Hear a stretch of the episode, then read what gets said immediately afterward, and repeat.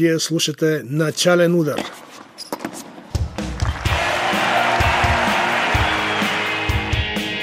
Най-интересното от света на тениса с мен Любомир Тодоров.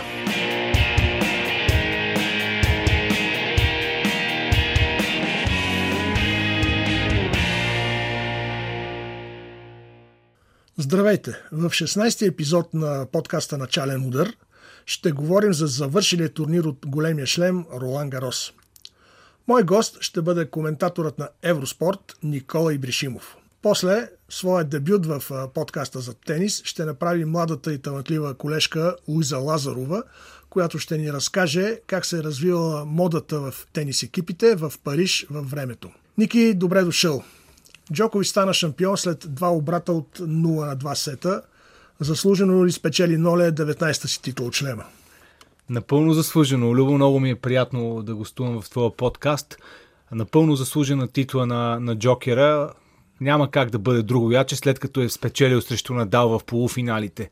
Ако, примерно, нещо различно се беше случило, Надал да се контузи или някой друг да елиминира Надал, както е ставало вече веднъж в историята, някой можеше да каже, не, тази титла не е заслужена, трябваше да спечели някой друг, или ако Надал беше във форма, Джокович никога нямаше да спечели, но Джокович победи Надал във форма, спечели и финала срещу Циципас, който е най-яркият представител на младото поколение, така че всичко беше в реда на нещата. Той като че ли разби прокобата, защото до сега, който победеше Надал, не можеше да спечели титлата. Да, Сьодер Линк и самия той, като загубил два ринка. Да, това беше между 2015-та супер странно, защото той направи голям матч в полуфиналите срещу Надал и просто попадна на тази вихрушка, която представляваше в ринка в финала през 2015 година. Така беше. Добре, но след тия загуби с по 0-2 сета, четох пресконференцията му след матча, шампионството му пресконференция. Той каза, че в главата си Новак има два гласа. Единият му казва: край, свършен си, не можеш да се върнеш в матча. И вика, първите два сета този глас ми говореше. Но в третия, като побих, и другия каза: можеш да направиш обрата, всичко зависи от теб. Тези гласове, как ти се струва? Всеки от тримата, според мен, е сам по себе си малко луд. Казвам го в най-положителния смисъл. Е. Джокович, след като направи първия обрат в турнира срещу Музети, какво каза? Каза, знаете ли, аз съм, всъщност, се чувствах много по-спокоен при резултат 0 на 2 сета, отколкото преди началото на матча. В началото на матча бях твърде нервен, а когато загубих първите два сета, просто някак си се успокоих и съм доволен за това, че загубих двата сета, защото успях да видя как ще работя на границата, на предела на възможностите си. Почнах да пласирам топката по-добре, така че съм доволен от крайния резултат, от това, което показах като игра, когато съм принуден да действам на границата. Да, това може да случи само в шлема. Във всички други турнири, 2 от 3, щеше да е приключен. Между другото, ми направи впечатление, ти сигурно също си го забелязал, че в Рим той игра невероятен тенис. И дори ми беше странно как загуби финала с Надал, тъй като поне в моите очи до, спокойно можем да кажем, средата на третия сет той играеше по-добре. И изведнъж загуби последните няколко гейма, сякаш нарочно не вложи всичко, което можеше да инвестира. Верно, че беше по-уморен тогава и така нататък, но той играеше много силен тенис и в Рим. Така е, но той в Рим си играе по принцип, прави добри турнири. А за Надал, какво да кажем? Това ли вече окончателно ли е детрониран? Ще се върне ли до година по-силен, както надалистите искат? Според мен пред него има още 2-3 силни сезона. Много е рано да се отписва Надал. Аз не бих го отписал и до края на сезона нито на Уимбълдън, нито на US Open, защото говорим само за турнирите от шлема. Те за това играят, не играят за нищо друго. Всички казват, че Надал не може да играе на трева, а Григор е много добър на трева, ама Григор има един полуфинал, а Надал две титли на Уимбълдън, така че аз го очаквам много силен сега, още след 2 седмици в All England Club. Той ще отиде директно на Уимбълдън, отказа Майорка заради умората от Ролан Гарос. Той прави такива почивки. Да, прави, но не съм голям оптимист за шансовете му на Уимбълдън, но важно е да мине първата седмица, когато тревата е още свежа и топката се движи по различен начин. И не му се падне някой от рода на Кириус или Дъстин Браун. Примерно. Човече. Моля те. Та, Надал съм сигурен, че ще се върне, а той просто е машина и ще мога само да си представя как ще работи за следващия Ролан Гарос. Третия от великото трио, Федерер, малко разбуни духовете с оттеглянето си, макар че показа не лош тенис в трите си двубоя. Трябва да отделим двете неща. Да. Тениса, който игра, беше много добър. Направо вдъхновяваше почитателите си. Маестрото отново показа тази специфична, този финес и грация, с която играе, но той изглежда и много свеж на корта физически. Матчът с Чилич за мен беше едно украшение на турнира. Един от най-добрите матчове в турнира. А след това вече наистина изразходва срещу Кьопфер твърде много енергия. Още когато загуби сета срещу Кьопфер, аз бях сигурен, че той няма да може да продължи турнира. Не знаех дали няма да отпадне същата вечер от германеца. Имах опасение, че няма да може да спечели матча, но бях сигурен, че и да го спечели, няма да играе в следващия кръг, тъй като е ясно, че той няма как да се справи с Беретини, че рискува здравето си и така нататък. И на другия ден той потвърди. Той всъщност още същата вечер на пресконференцията каза, че може да не играе срещу Беретини. Не знам как да тълкувам това нещо. Има двузначно е. От една страна, ако си на негово място, ти би ли рискувал собственото си здраве и да компрометираш, нали, единствения турнир, на който имаш реален шанс да спечелиш тази година, Уимбълдън, за да играеш на Ролан Гарос в жегите срещу Беретини.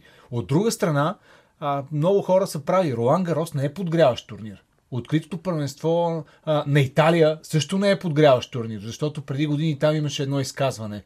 Някой от тях беше казал, че се подготвил за Ролан Гарос в Рим и италианците бяха откачили и му казаха: чакай малко, това е откритото първенство по тенис на Италия, това не е подгряващ турнир. Та, какво остава за Ролан Гарос? Така че от една страна разбирам Федерер, от друга не смятам, че това беше съвсем правилно. Етично, може би да го наречем. Малко наруши добрия тон, но пък от друга страна беше много честен. В смисъл, за мен ще да бъде много по-неприятен вариант да беше излязъл срещу Беретини или един час преди мача да каже, че на тренировката е получил разтежение, има някакво схващане, болешки и т.н. Не е в неговия стил. Не е в неговия стил и достатъчно почтенно го каза предварително.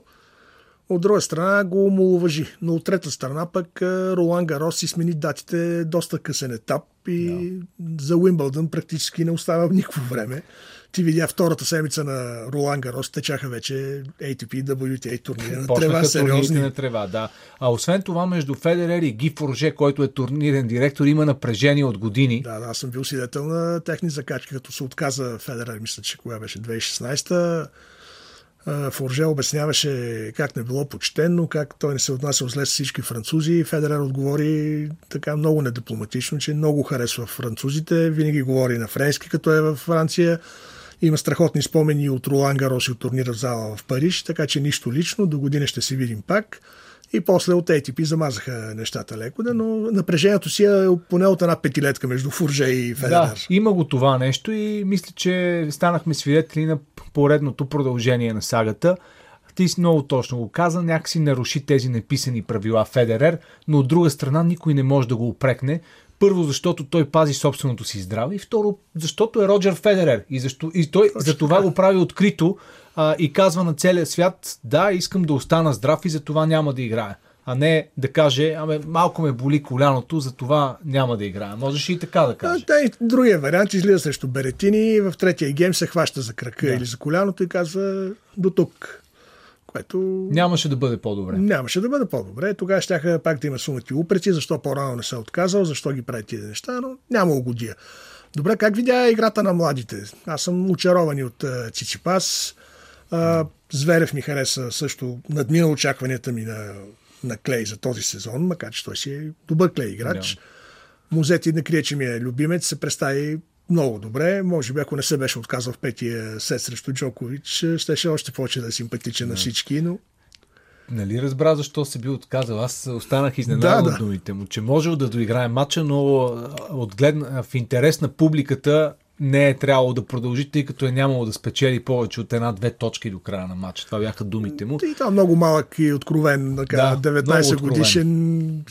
Той е невероятен талант. Ако има от младоците някой, който да е изпъкнал по време на турнира, това беше Музети. Тъй като ние знаем какво може Циципас, познаваме Зверев, Медведев беше ясно, че един ден ще започне да ниже победи на Клей. То няма как да си втори световната ранглиста и да не можеш да спечелиш матч на Клей. Да, той с тези изказвания, че много зле се чувства на Клея, малко като Шарапова едно време, крава на лед и спечели кравата два пъти Ролан Гарос. Два Ролан Гароса. Та и Медведев по същия начин. Да, точно така. Нали, аз се радвам на победата срещу Бублик, все едно е станал олимпийски шампион. После не знам си какво и всъщност той беше готов да си играе финал в един момент. Просто имаше мал шанс да оцели Циципаса. Циципас за мен е най-яркия представител, защото той е тактически над нивото на останалите. Едно на ръка, че играта му, поне в моите очи, се доближава максимално до тази на тримата големи. Той не е еднообразен, както бих нарекал все още Медведев, да се ограничава с игра от основната линия, откъдето да са основните му оръжия. Циципас играе навсякъде. Може да променя тактиката си хитъре, както всеки един от тримата големи. Може да знае кога да забави темпото или да ускори мача.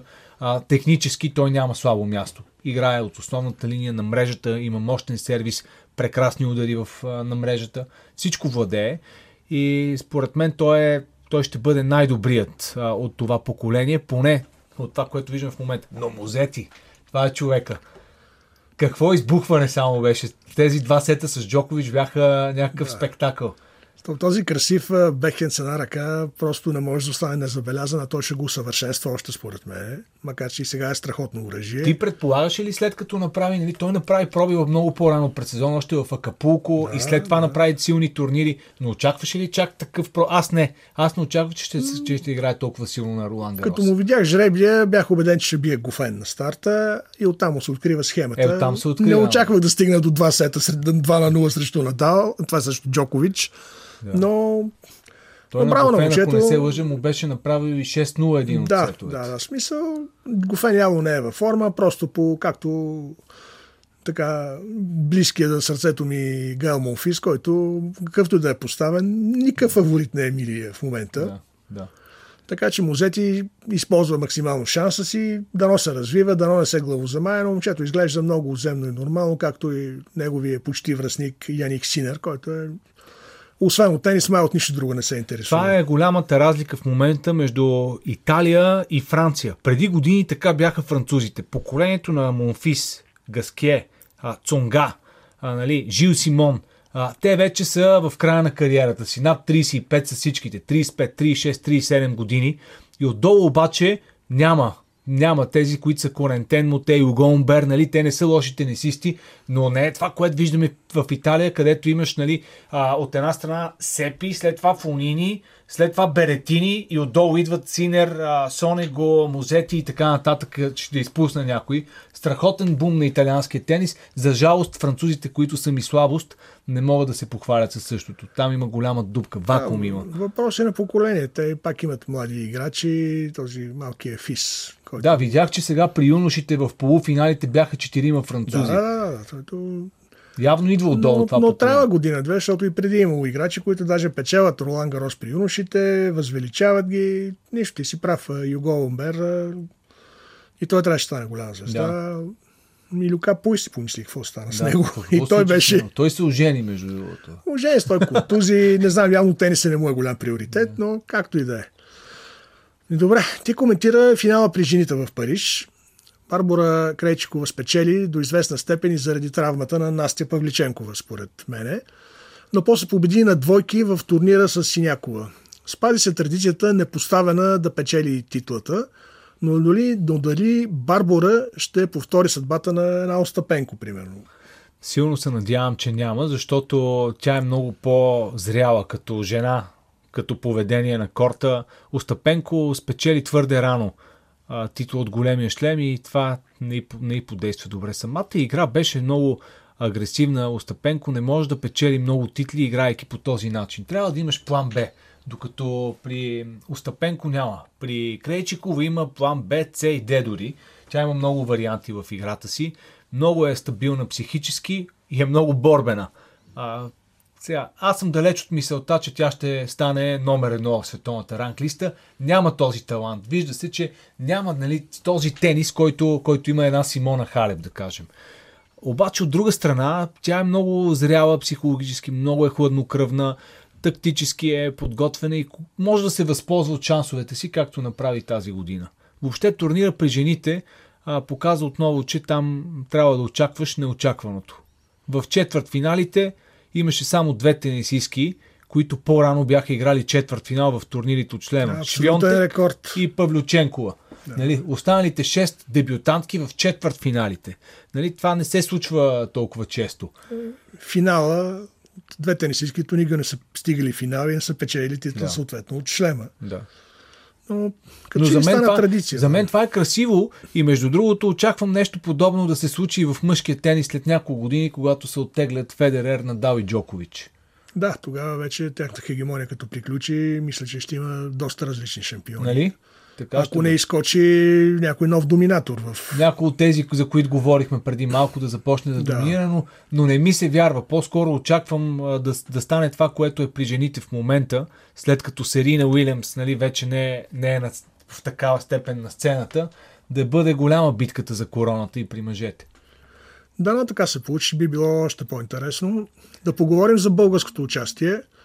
Отдавна май не е било толкова слабо. Само 3 победи в квалификациите. Да, Нестеров стигна до полуфинал при юншите, но на двойки. Григор Димитров имаше 3 матчбола срещу Маркос Гирон, но контузия го спря. Голяма трагедия. Да, да чуем първо какво каза Гришо пред мен минути след болезненото си отпадане на Ролан Гарос и ще продължим. Здравей, Гришо! Какво се случи в третия сет и как е гърбът ти? След като съм се отказал е зле. Наистина не знам какво да кажа. Нямам какво да кажа. Разочарование, това е. Нищо друго в момента. Спорт. Случва се. Сега ще разберем след първите няколко дни. Ще разберем какво е положението. Ще разберем. Надяваме, че мога да разберем къде е проблема, защото просто в момента е много неприятно. Чувствам се много зле, не мога да използвам почти нищо в играта си. А когато нямам ни от най-големите оръжия, също който да играе, просто нямам шанс. Цвети, можеш ли да постигне повече? Аз бях убеден, че може да влезе и в схемата. Тя винаги има потенциала да влезе в схемата. Въпросът е, че жребия не беше много благоприятен за нея. Трудна съперничка още в първия кръг. Тази година не знам, нещата не се развиват много добре, според мен, в българския тенис и някакси оставаме твърде заблудени от моментните фойерверки, които ни предлагат Цвети и Григор. Всъщност под тях не се случват толкова позитивни неща. Аз лично, поне аз не ги виждам, тъй като чувам и противоречиви мнения. Някой казва, че този Ролан Гарос дори имаше заглавие, че бил исторически, защото сме имали колко човека в квалификациите. Кое му е историческото, като имахме един човек в основната схема? Нали? Нищо историческо не виждам и по-скоро трябва да се замислим защо не можем да превърнем присъствието на Григори Цвети в елита на мъжки и женския тенис в нещо като стимул, за да бъдат създадени други състезатели след тях. Не казвам, че трябва да бъдем Чехия, които при жените имаха 9 в основната схема, или Русия, нали, които имат 10 в топ 100. Но е хубаво да имаме поне 4-5 състезатели, които да бъдат в първите 150-200 в световната ранглиста при жените. Айде, при мъжете това е по-трудно, но при жените там по-би могло да стане. Да, но това е традиция в България, не само в тениса. Изкочи някой напред в някой спорт и след него не се създава школа, няма последователи. Така.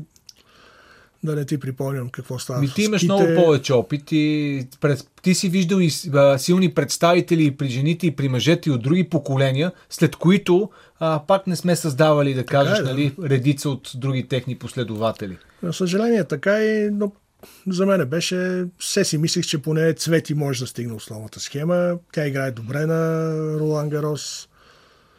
Миналата година, помниш от кого отпадна в трети кръг?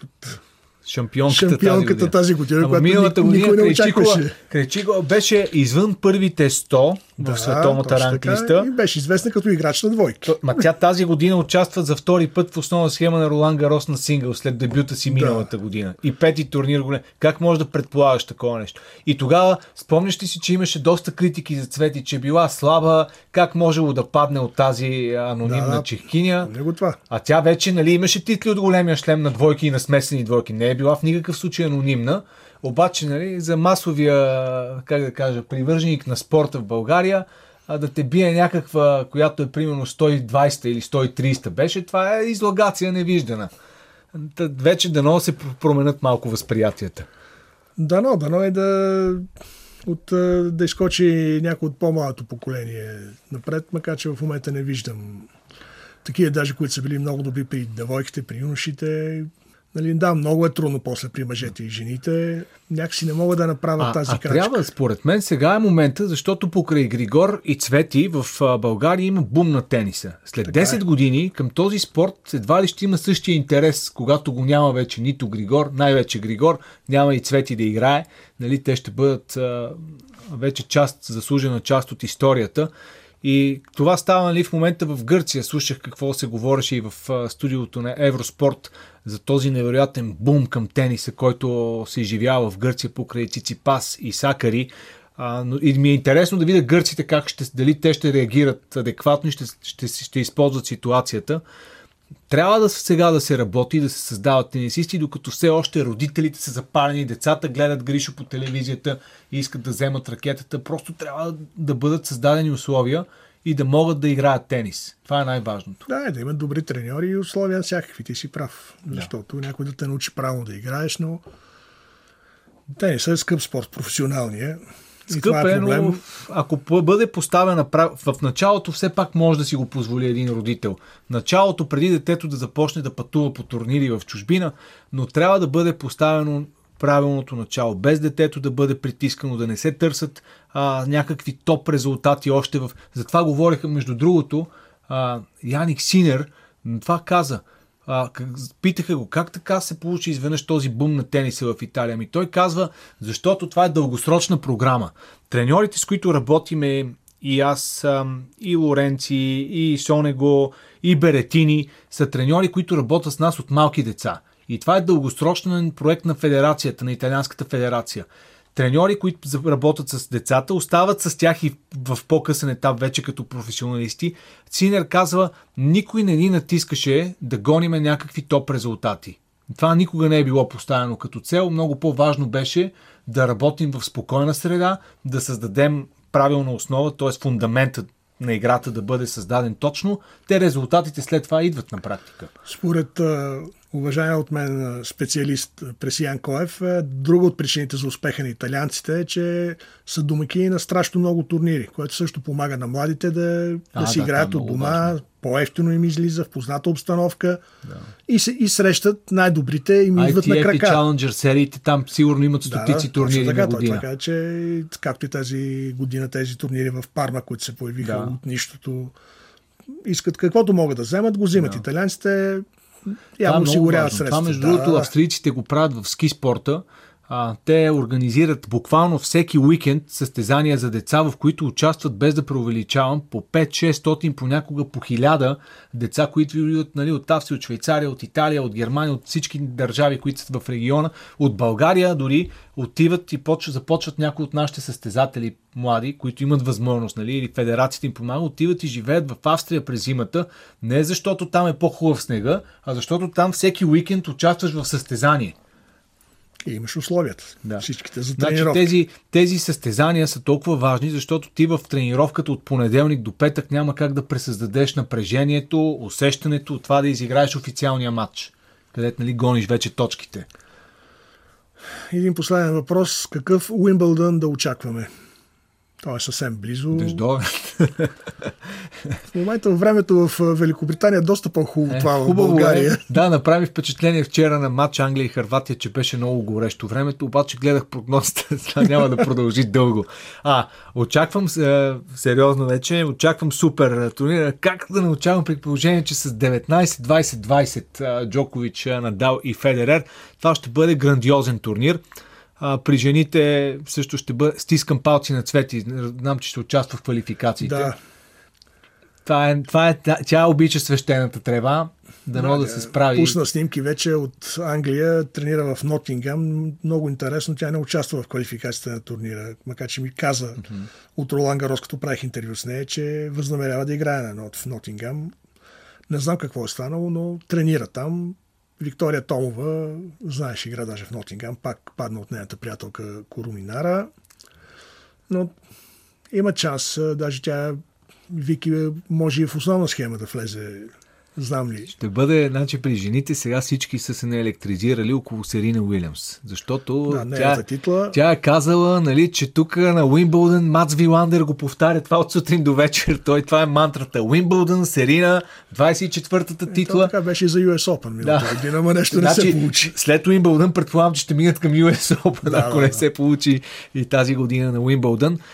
Очаквам с интерес да видя какво ще направи Серина, нали, без никакъв майтап. Това ще бъде сериозен опит. Федерер ясно каза още преди Ролан Гарос, че прави последен тласък. Нали. Каза, имам сили за още един последен тласък за нещо голямо.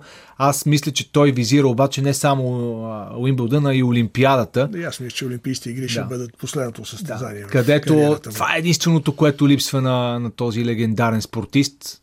Индивидуалното злато от Олимпийски игри. Джокович ще гони 20-та титла на кортовете в All England Club.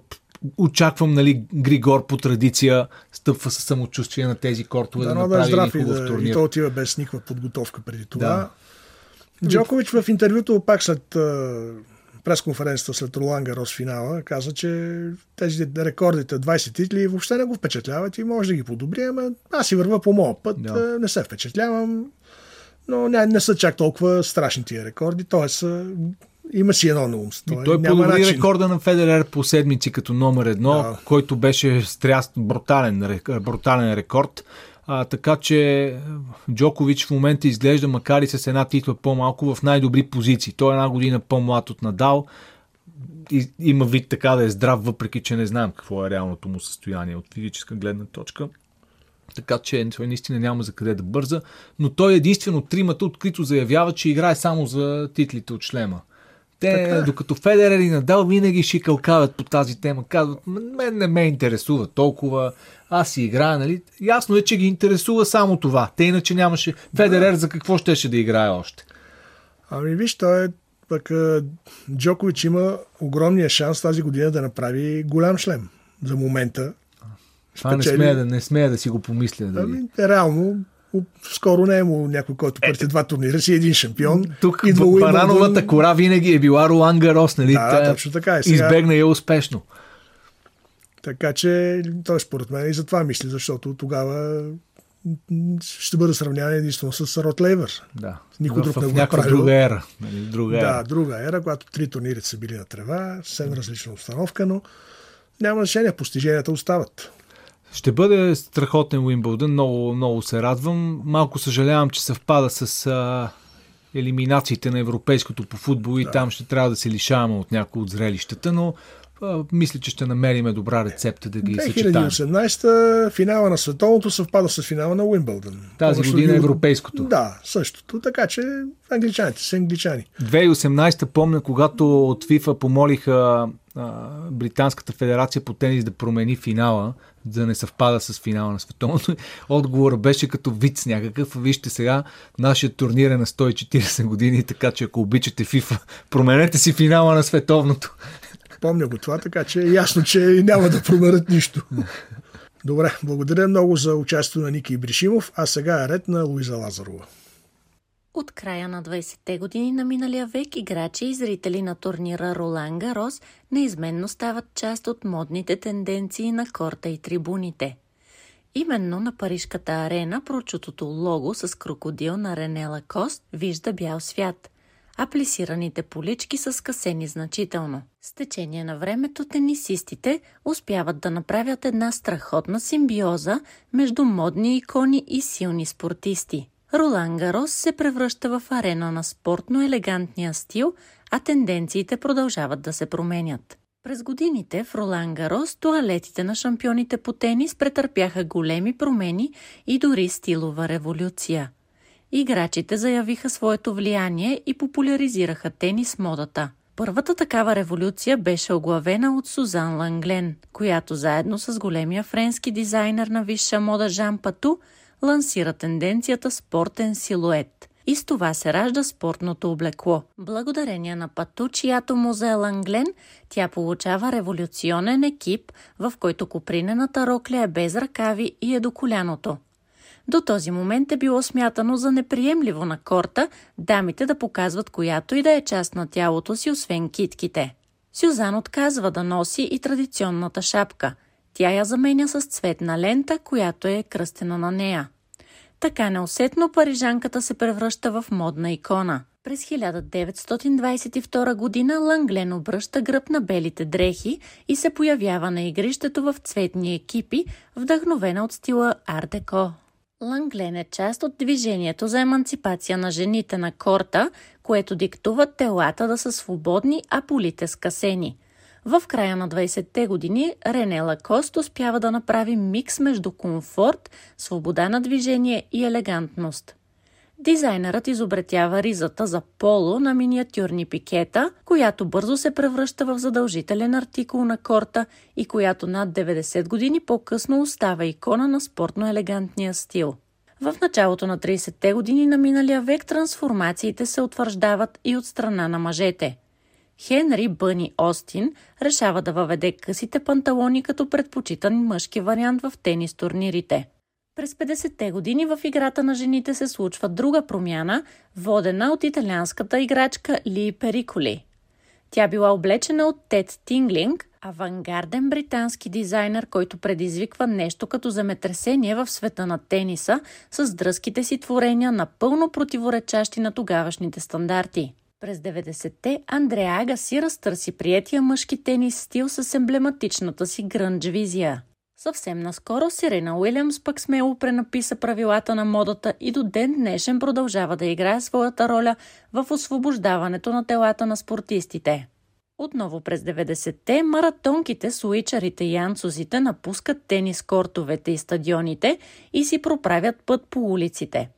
Страстта към спортното облекло достига своя връх сред широката публика и големите спортни марки не пропускат да се възползват от този нашумял тренд.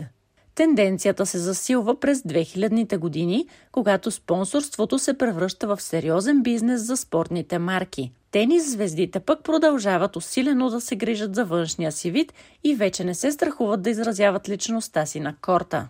От този момент нататък феновете ежедневно избират да обличат тоалетите на любимите си играчи. Независимо дали става въпрос за разходка, почивка или работа, трендът на свободното време отдавна се е утвърдил и очевидно продължава с пълна сила напред. И тук се забелязва нещо интересно.